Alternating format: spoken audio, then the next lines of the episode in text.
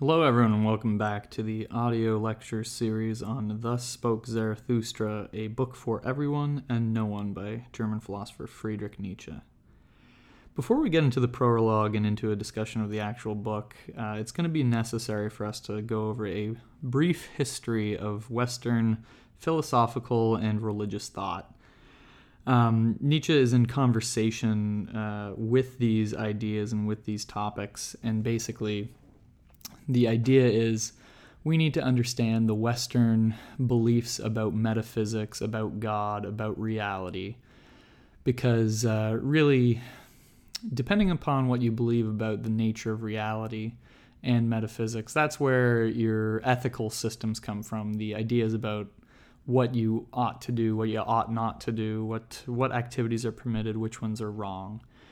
And the way that institutions, laws, countries, nations are developed with the ideas about how reality works becomes very important for understanding how things tend to function and how human beings even see the world.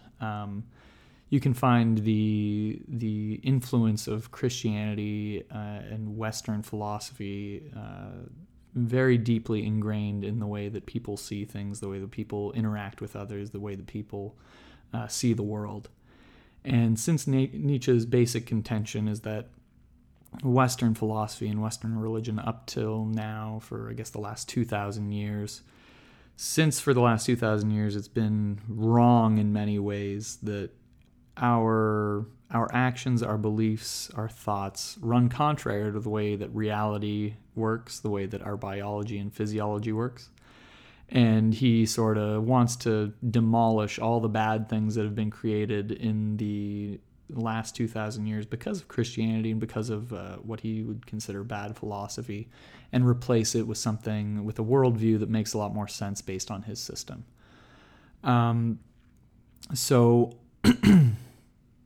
Nietzsche's protagonist in Thus Spoke Zarathustra is Zarathustra. Historically, there was a historical figure named Zarathustra. He was a Persian prophet.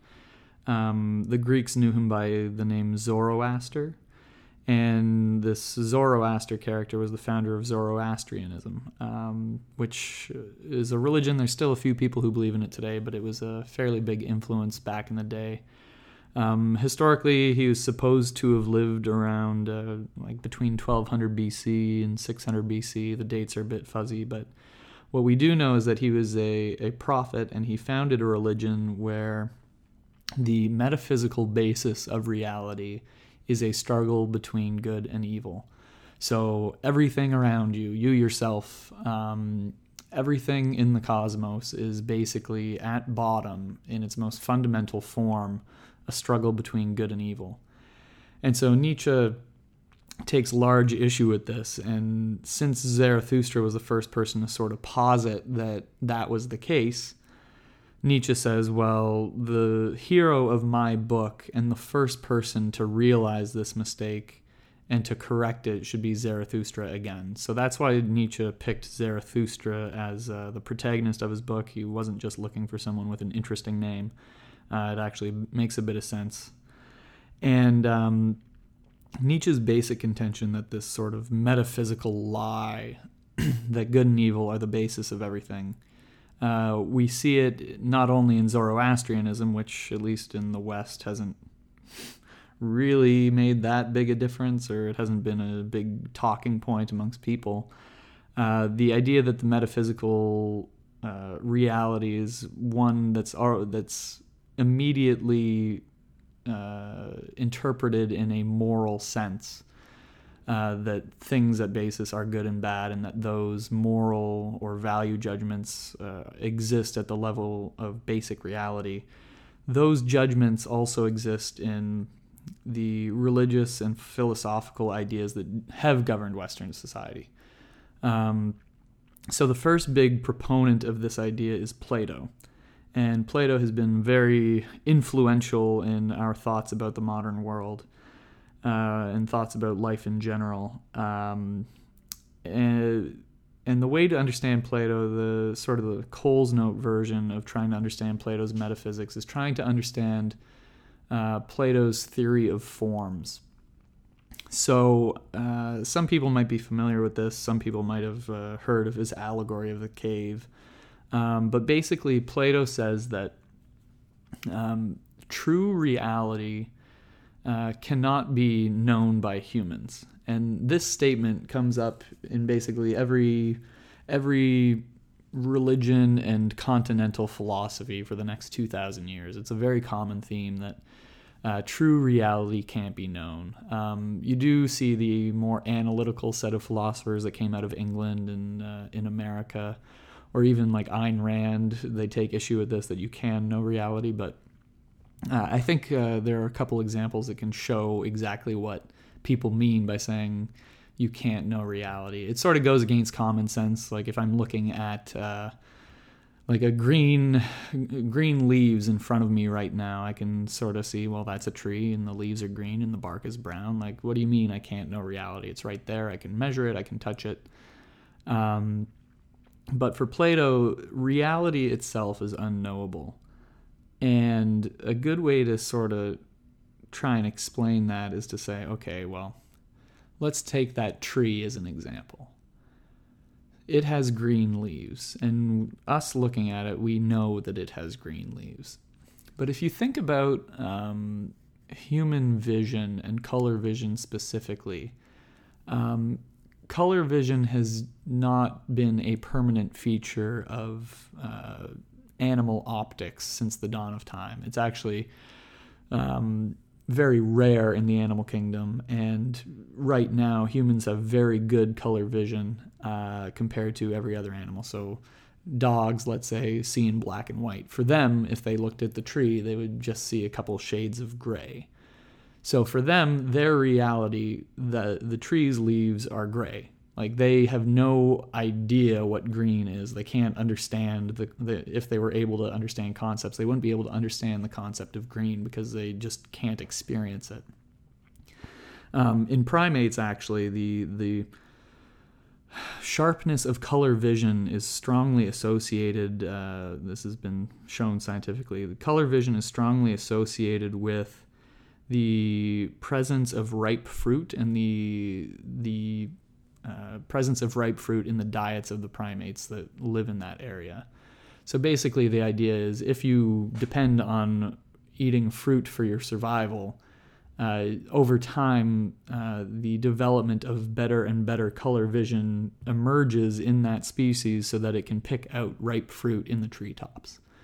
And so you can sort of see, like, from the shift from total black and white vision to color vision, it's not a night and day. It's not, Homo erectus had black and white vision, then Homo sapiens had perfect color vision. It's a transitionary thing that slowly emerged over time.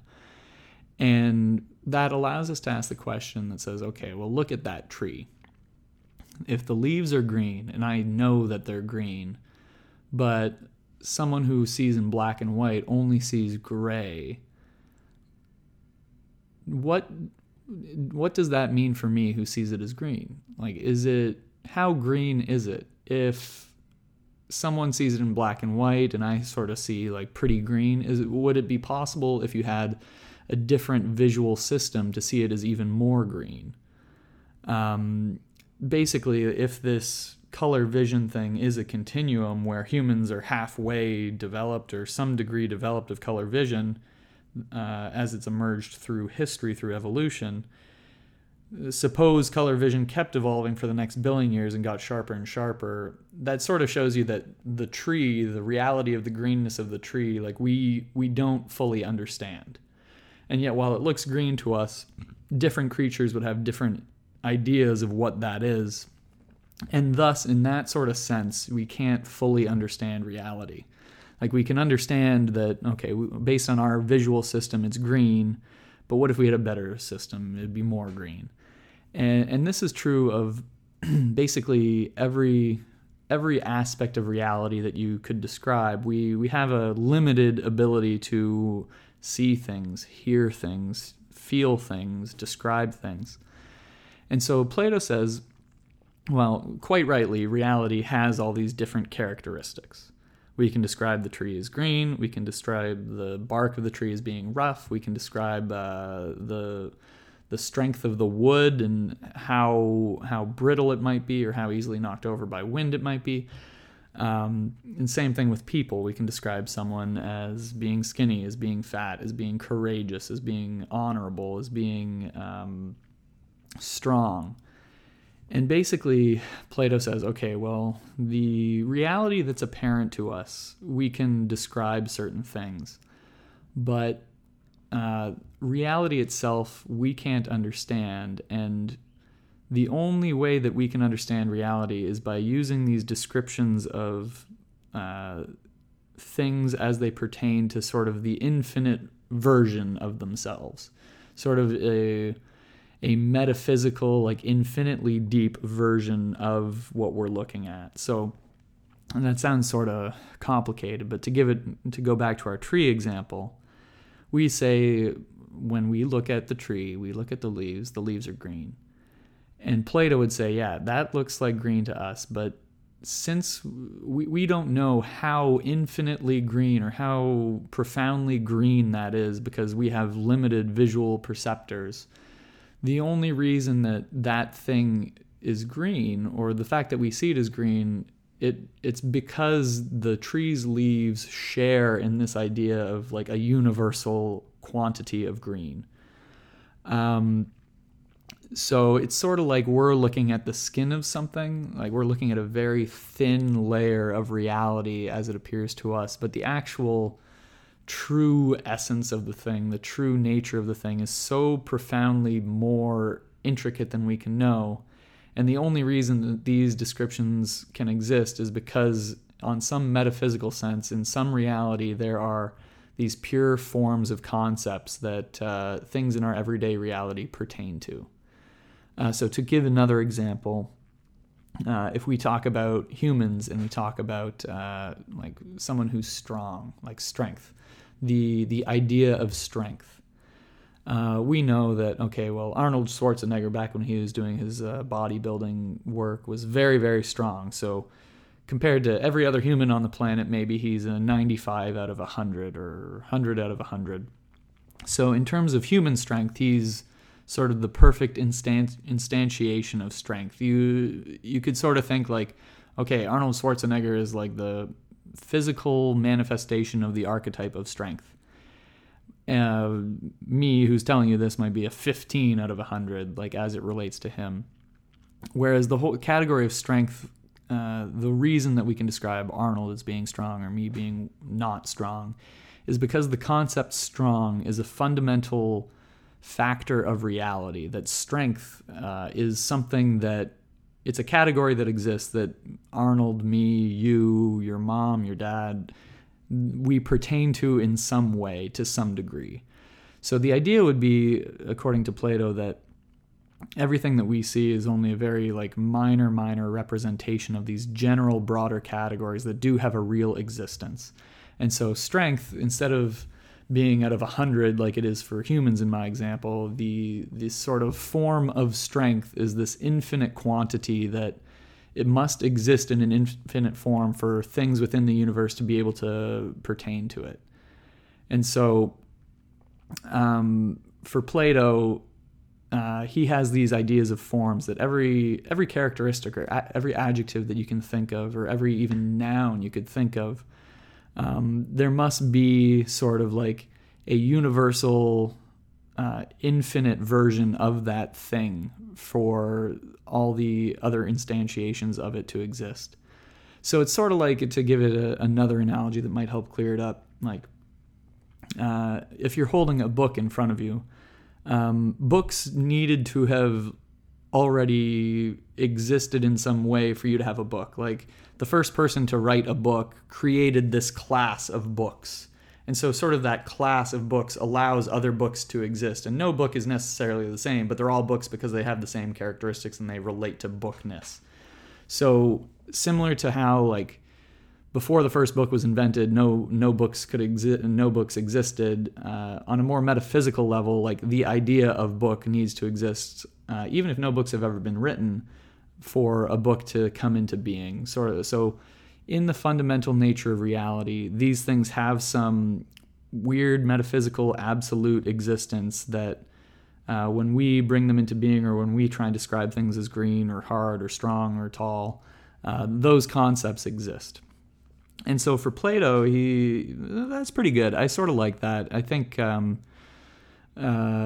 it makes a lot of sense that we can't understand reality, and it's an interesting way of thinking to say, well, in order for for us to be able to see something in reality, there needs to be some infinite or absolute version of it that allows us to be seeing what we're seeing. It's kind of a neat idea, and so Plato sort of sees this, and he understands, okay, well, there must be infinite versions of the things that we see around us that I'll call the forms.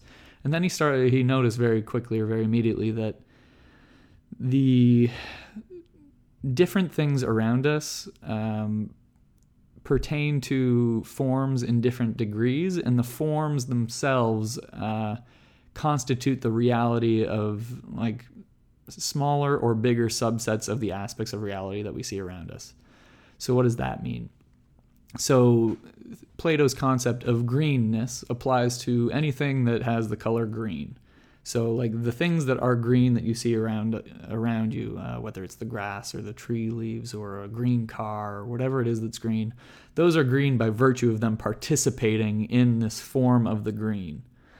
And so everything else, whether it's brown or a hot stove or gasoline or something, anything that's not green, has nothing to do with green, doesn't share in that fundamental essence of reality that is greenness. And Plato noticed, okay, well, so that means that some things in reality pertain to some forms but not others. Is there anything, any type of form that permeates all things, which is an interesting question. So instead of narrowing yourself to okay, well, leaves and green cars and grass pertain to green, and the quality of hardness, the concept of hardness pertains to wood and concrete and ice and maybe more things than green. Is there a concept that everything pertains to, that everyone participates in? And so for Plato, the highest concept, he noticed that, green is a subset of these colors. So colors are sort of a bigger form group. And so he sort of makes this hierarchy from he doesn't actually do it, but there's a hierarchy in his system of thinking where at the very, very top that pertains to everything that exists, whether it's green, whether it's blue, whether it's hard, whether it's soft, whether it's physical, whether it's mental, whatever it is. He says everything that exists participates in the form of the good. And so for Plato, that's the basis of reality, the form of the good, that everything you see around you, all reality around you, you yourself, pertains to the form of the good, that the fundamental basis of reality and everything around you is fundamentally good. And so for Plato's metaphysics, similar to what we saw with Zarathustra, he's immediately ascribing sort of a value/moral judgment to the basis of reality, which is an interesting thing, and it becomes very important in basically everything for the next 2,000 years. So moving from Plato to Christianity, which is sort of another of Nietzsche's biggest adversaries, or that Nietzsche wants to take on the most. He has a whole book called The Antichrist, where he deals solely with the church. Nietzsche very famously says in Beyond Good and Evil, in the introduction, and I think he also says it elsewhere in the book, he says it so succinctly, I love it. He says, "Christianity is Platonism for the masses." And both in sort of the similarity of the ideas that the New Testament espouses, and that Jesus espouses, and that Paul, when he was sort of forming the church, espouses, both in the similarity of the ideas, and then also in the writings of some of the early church fathers and some of the early scholars from, 200 AD to 800 AD, and even after that. A lot of the work they did to give Christianity sort of more of an academically sound basis was to take Plato, take Platonic philosophy and say, hey, look, there's a lot of similarities here. All this stuff that Jesus was saying earlier, that makes sense, and we're doing the same thing here. And so when it comes down to what I said earlier about religion and philosophy basically trying to get at the same thing and trying to describe the same thing, the really only difference that's noticeable and relevant for us is that religions tend to do things with a lot of stories and do it more mythologically and more on the basis of the sayings of one prophet and what his authority means. Whereas philosophers or Western philosophy is generally tried to just give things more of an academic sounding and more rigorous basis. So Christianity, Jesus espouses a religion of love, that God is love, God is good. And a lot of more mystical writers in Christianity, and a lot of the early church fathers who took a Neoplatonist stance on religion, they look at a lot of the sayings that Jesus had, and if you want to look at your Bible at home or if you want to look it up, reading the Gospel of John is probably the best way to figure this out for yourself. But Jesus has a lot, he's sort of like a prophet type who had a mystical experience realizing that he was part of the universe. He was part of this wonderful reality that gives birth to itself and has a weird, almost magical, generative property to it. And he realizes, oh, wow, if God is anything, God is sort of this weird energy of the universe, and I am also that. And so if you read the Gospel of John, or if you read a lot of the early church fathers, or a lot of some of the later saints in the Christian church, they'll all sort of focus on that. And you can find similar things in basically every world religion, whether it's the Kabbalah in Judaism, or the Sufi sect in Islam, or a lot of Buddhism. I think the Eastern religions tend to focus more on clearer descriptions of the mystical experience and what reality seems to be and how we fit into that. So Buddhism certainly does that. Taoism is pretty good at that. A lot of the Indian different religious texts are very good at that, whether it's the Vedas or the Upanishads or even the Bhagavad Gita. There's a lot of very interesting similarities between all the world religions when they're trying to talk about God and trying to talk about humanity's relationship to it, and how we are a part of God, we are a part of reality that has become conscious of that fact. And so when you get back to Christianity, you see Jesus, who has this sort of realization of, wow, I'm part of this whole reality thing, like that's really cool, that's very good. And that's where a lot of his ethical insights about, we should all love each other and you shouldn't hurt each other because we're all brothers and sisters, like we're all children of God. And in a weird sense, if you hurt someone, you're only hurting yourself, because in a weird way, like you're the same person on a sort of metaphysical unity of the universe type level of thinking. You are in a weird way the same entity. And so in the Christian religion, you see a lot of similarity with Plato, where the basis of reality is this loving, good, like wonderfully, wonderfully, wonderfully, tremendously good thing.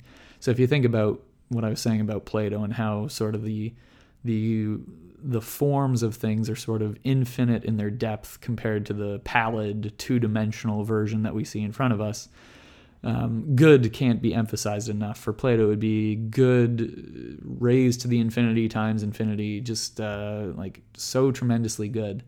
And Jesus and a lot of the exuberant, ecstatic things that he was saying are sort of based on that same feeling, where once you realize you are part of this thing, like, and you realize how amazing life and reality and the universe are just in themselves, like how interesting they are, how fascinating the world is, how reality is, how it sort of like unfolds. It's a very interesting experience to realize that you are part of that. And so with both Plato and Christianity, there's this idea that the reality that we can see all the changes that we see, all the construction, destruction, the fact that plants grow and then they die, the fact that people are born and then they grow and then they die, all that sort of stuff is seen as merely apparent. It's sort of derogatorily cast aside as, oh, it's merely the apparent world. The really interesting thing is this, the underlying reality that we can't understand, that gives the fullness to all of the things that we do see. So, like, okay, it's cool that the leaves are green, but, like, wow, can you imagine how green could be? Like, the pure form of green must be amazing. And so they sort of slander, or they try and cast doubt upon the things that we can actually sense and see around us. And not only that, but they also, the early philosophical tradition and Christianity itself, up until, at least for the philosophical tradition, up until about the 1800s, they sort of see the underlying basis of reality as different from what we see, in that what we see sort of moves around and changes, and there seems to be like constant change. They see underlying reality as sort of permanent good, like permanent bliss. And you can sort of see that that's where the idea of that Christian idea of, like, oh, we're born into sin and we're born into suffering and God cast us into suffering. Like, why would this wonderful, holy energy that pervades the universe that we can't understand, why would he send us to here to suffer? Like, oh, I can't wait until I'm dead and I go to heaven. I rejoin the Father. I become one again with the Father. I'm no longer a separate entity from him. I'm dead. I become part of the universe again. And since that's a sort of singular entity of joy that is always unchanging, like, that's better than being alive. And so it's not only the fact that, as Nietzsche rails against, that people think that the basis of reality is good that causes problems, but it's also the fact that people think that the basis of reality is static that's a problem. So when you get to, I'm going to skip ahead several centuries, when you get to Immanuel Kant, another German philosopher, hugely, hugely monumental in the development of philosophy, and continental philosophy in particular, but world philosophy generally. Kant was a very, very ardent Christian, and he was setting out philosophically to sort of set the bounds on human reason and give a philosophical underpinning to the Platonic and Christian idea that we can't know reality and that human faculties just aren't designed to know it. And so a lot of the terminology that you'll still find in philosophy, or if you're reading Kant, one of the famous terms he uses is, like, thing in itself. It's usually hyphenated, but he says... he'll often be talking about reality and our inability to know the thing in itself. And again, that's just another term for what Plato was referring to as, like, the unknowable reality or the category of the good, or what Christians or Muslims or Jews call God. For Kant and for his more rigorous, more sort of... scholarly appropriate explanation of reality, he calls reality the thing in itself. It's this unknowable entity that we are but we can't know. And so he sort of tries very hard to set a basis upon which this thing in itself is the most important thing. Again, the word thing there is very important because it leads you to believe that reality is unchanging and it's merely the appearance, the things that we can see that change. So when we get to the late 1700s, early 1800s, we see one of the biggest changes come along in philosophy that has really ever happened. And it's partly done by Hegel, partly done by Schopenhauer. Schopenhauer starts talking about it after Hegel, but for Nietzsche, Schopenhauer is sort of a bigger influence. We'll talk more about him. These guys are the first ones to say, okay, reality itself, this thing in itself, like, it doesn't make sense to say that it is unchanging.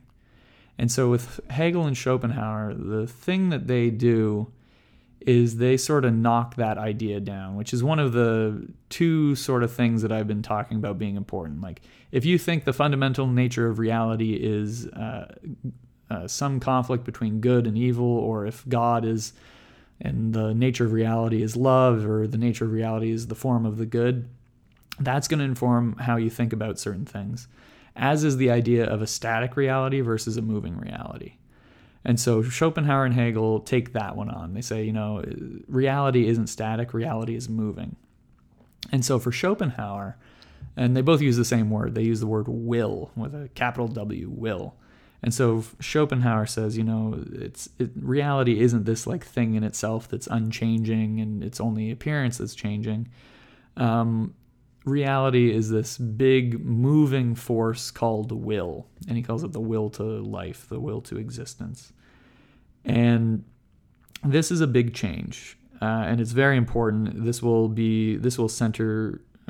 feature centrally in a lot of things that Nietzsche is going on about, and his discussion about how the institutions that Christianity and that the West have developed, and since they're based partly on the idea that there is sort of a permanent reality underneath things, and a lot of our psychological ideas and a lot of our concepts about ourselves and other people are based on that idea, this is a very important change in the way of people thinking and how we interact with ourselves, with others, with the institutions that we create, with our communities.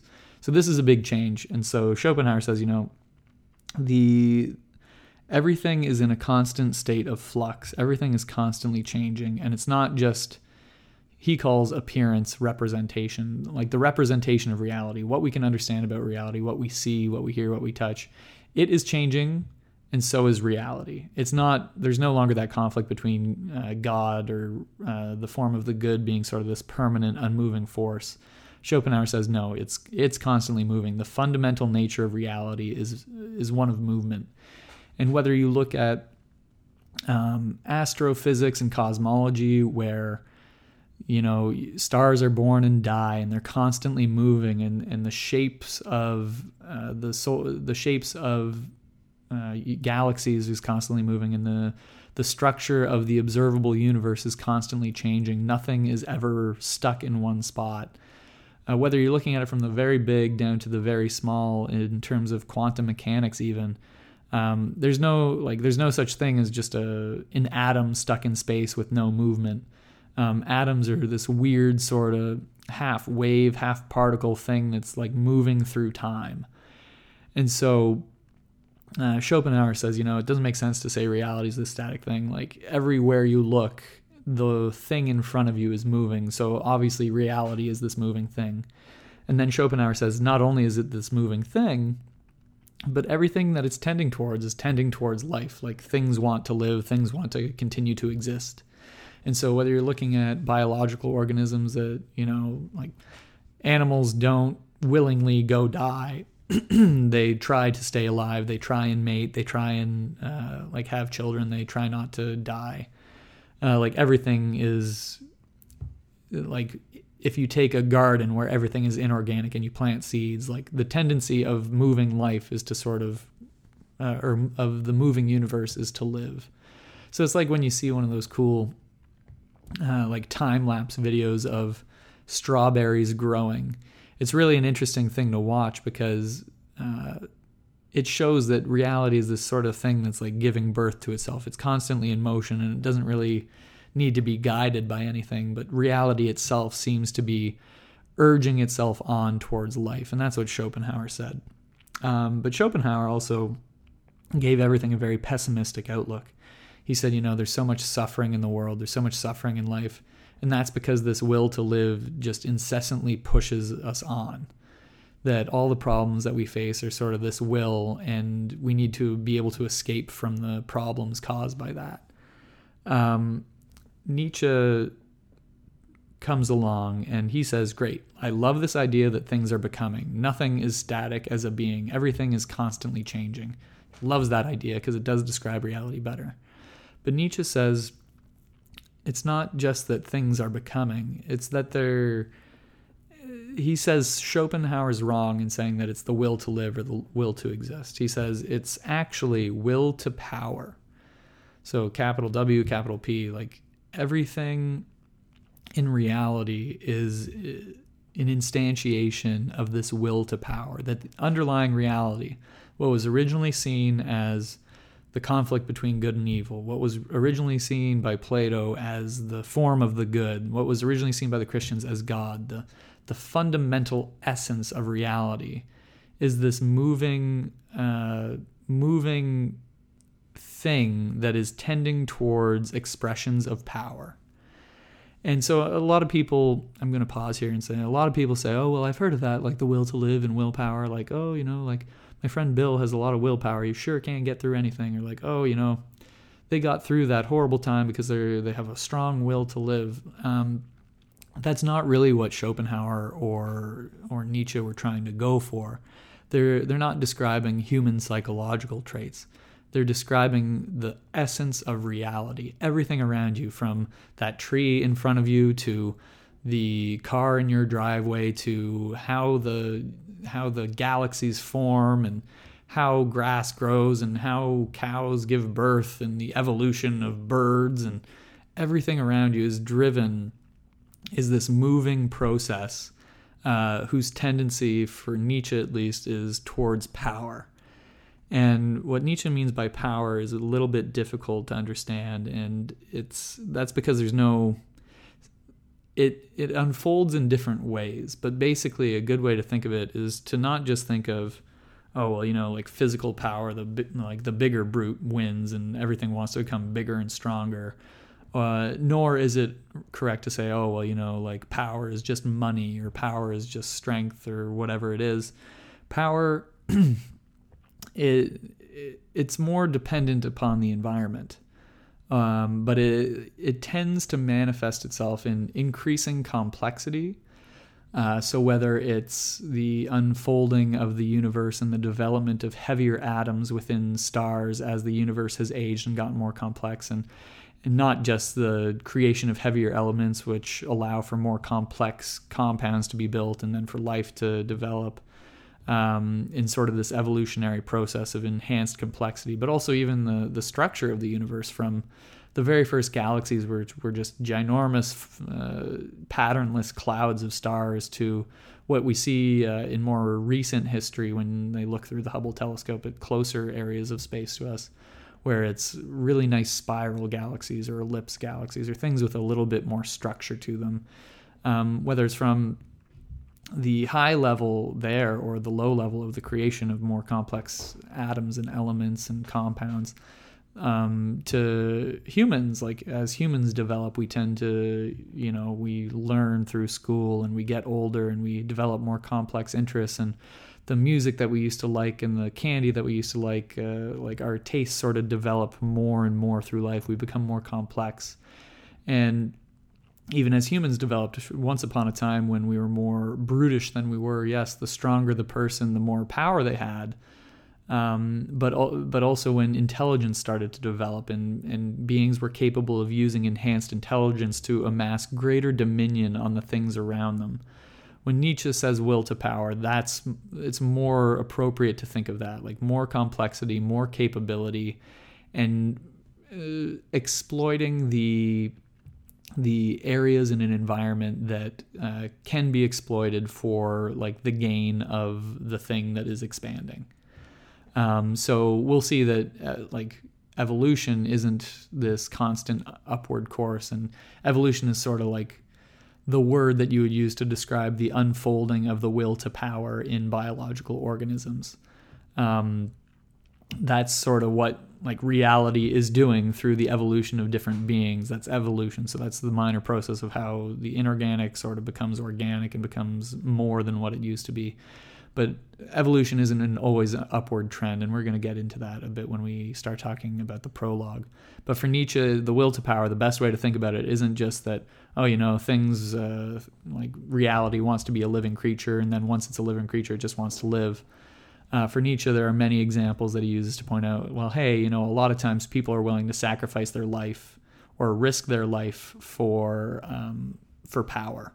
So whether it's, you know, the wolf that wants to be the alpha male of the pack, he's taking on a big risk biologically. He's now to take that position.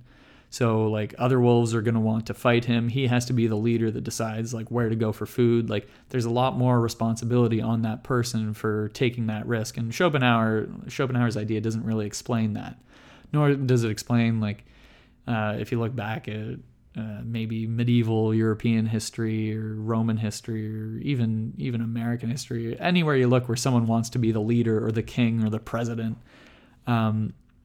It's sort of this crazy thing that people are taking a lot of risks to put themselves in a situation which is by no means easy. That's where sort of the Damocletian sword that hangs over the throne by a thread that if you make a single mistake, you're going to get deposed or thrown out or killed, or Shakespeare's quote that heavy lies the head that wears the crown.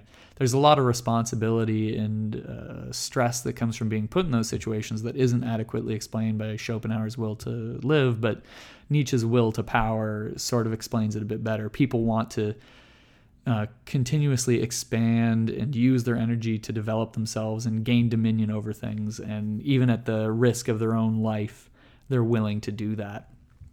So that's a pretty good 40-minute description of the basis of Western philosophy and religion. I think the idea of the will to power is one of Nietzsche's central ideas. That theme sort of guides most of his thought and the way that he sees everything. So we're going to be able to see that Nietzsche is going to be taking a look at the world and how people think and what people have been taught and the way that our worldviews are constructed and the way that our institutions, whether it's the church or the state or our educational systems, are constructed. And instead of, he's going to look at those through this new lens of seeing reality as will to power, rather than, you know, reality is this like good thing that we all take part in. He's going to look at it from will to power and say, okay, listen, we have to think differently because our biology, the way that we've evolved, the way that our physiology and biology wants to go is based on fundamentally different principles than what we originally built these institutions on. So in order to succeed as a person, a community, a country, a nation, as a species, we need to take into account the fact that we have been horribly wrong about everything, and that we need to rebuild everything from the ground up based on this new understanding of reality. And so there's going to be, through the course of this book, or if you're interested in self-development and sort of what I've done with all this searching in my life and trying to understand more about reality, has been sort of the microcosm version of that, where I say, well, I want to be the best version possible of who I am, so I need to understand how reality works. That will help me better understand myself and how to succeed in the world. And having to sort of like tear down all the things about myself that were based on bad philosophy or bad religion, and then rebuild things in their place that are more suitable to how reality actually works, it's a painful process. So whether it's on a societal level where, you know, countries that were predominantly Christian or Catholic become anti-Christian and people become atheists or whatever. There are growing pains in everything. But I think that Nietzsche provides us the best direction to go in. But just be warned that if it's about a personal thing that you realize that Nietzsche's pointed out that you're wrong about, or about ideas that you have built a lot of your life on, that Nietzsche comes along and says, well, this is ridiculous, or you're using Christian thinking even though you don't believe in God. There's going to be a lot of... Nietzsche likes to destroy a lot. He likes destroying ideas and destroying different idols. One of his last books, it's a great book, is Twilight of the Idols, and then the subtitle is Twilight of the Idols, or How to Philosophize with a Hammer. And he just goes around trying to knock things down. And so it's sort of like when did it come out? 1800s, 1900s, I can't remember. But there was an economist called Schumpeter, and his idea was creative destruction. And so it's this, Nietzsche is almost a philosophical Schumpeter, where he... in order to create new things that are good, often the old bad things need to be destroyed. It's sort of like if you buy a plot of land with a crummy, decrepit house on it where, you know, the basement has all sorts of mold in the walls and the structure is just unsound. In order to build a better house, you got to knock that old one down. But if you're sentimental or weak or just like want to like have that old house, it's not going to be a pleasant experience. So some of the ideas that Nietzsche is going to present, some of the ideas that we're going to discuss, I'm just warning you guys now, they'll probably hit a nerve or two. And I just want you guys to be aware of that, but to understand that all growth requires suffering and all growth requires change. And I think that once you sort of rebuild your house and rebuild who you are, or think about ways that your community or friend group or family is relying on bad philosophy or bad ideas, and you want to change that, there's going to be like pain, but it'll be largely worth it. So two last things before we get into the prologue, and they're comparatively minor to what we just talked about in terms of the history and development of Western philosophy and religion. But there's two key words that I want to clarify at the outset as best I can what they mean, and those are the words of spirit and soul. These come up a lot in Nietzsche, not just in Zarathustra, but in all his other books. They come up in pop culture all the time. They come up in religion, certainly. They come up basically everywhere. And it's my contention that basically 93% of people, I know that's oddly specific for an off-the-cuff guess, but 93% of people just use those ideas wrong. They don't know what they mean. They don't know what they refer to. And my personal experience when I was younger and I would come across those terms, and I didn't come up in a particularly religious household, but when I'd hear them on TV or I'd hear people refer to them, the sort of English, in terms of North American and England, the English view that I had about both of these things was I sort of heard them being used interchangeably, and they seemed to be these ethereal things that no one could really name about themselves, but they somehow related to like the divine, that, oh, well, when I die, my spirit will ascend to heaven and I'll be with God. Or even conversely, the exact same thing, but said with soul, like, oh, well, when I die, my soul will go rejoin with God. Like, and I think that because of that, I never really gave those ideas any credence because it didn't really make any sense. And no one was able to describe either of them to me. And I think most people don't even know that there's a difference between the two. But Nietzsche uses these two terms frequently, and he means very different things with them. And it is a bit difficult to describe, but I'm going to do my best. So the easier one probably to describe is spirit. In German, the word for spirit is Geist. And so like poltergeist or zeitgeist. And so Geist can be translated into English as either spirit or mind.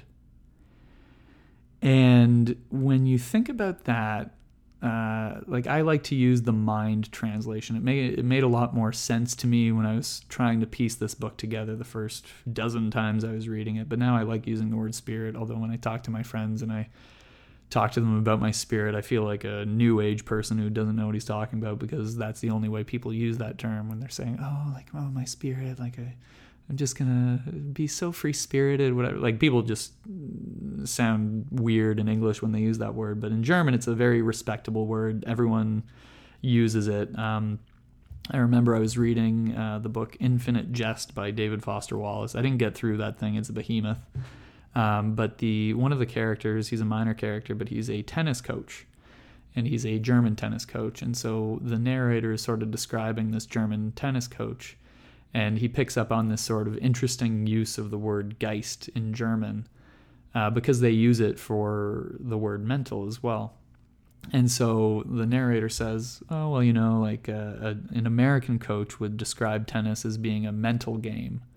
This German teacher says tennis is a spiritual game. And so when Germans use the word spirit or spiritual, they're really talking about mental. and sort of like the way that your mind works, the sort of active thinking process that happens when you're thinking about something.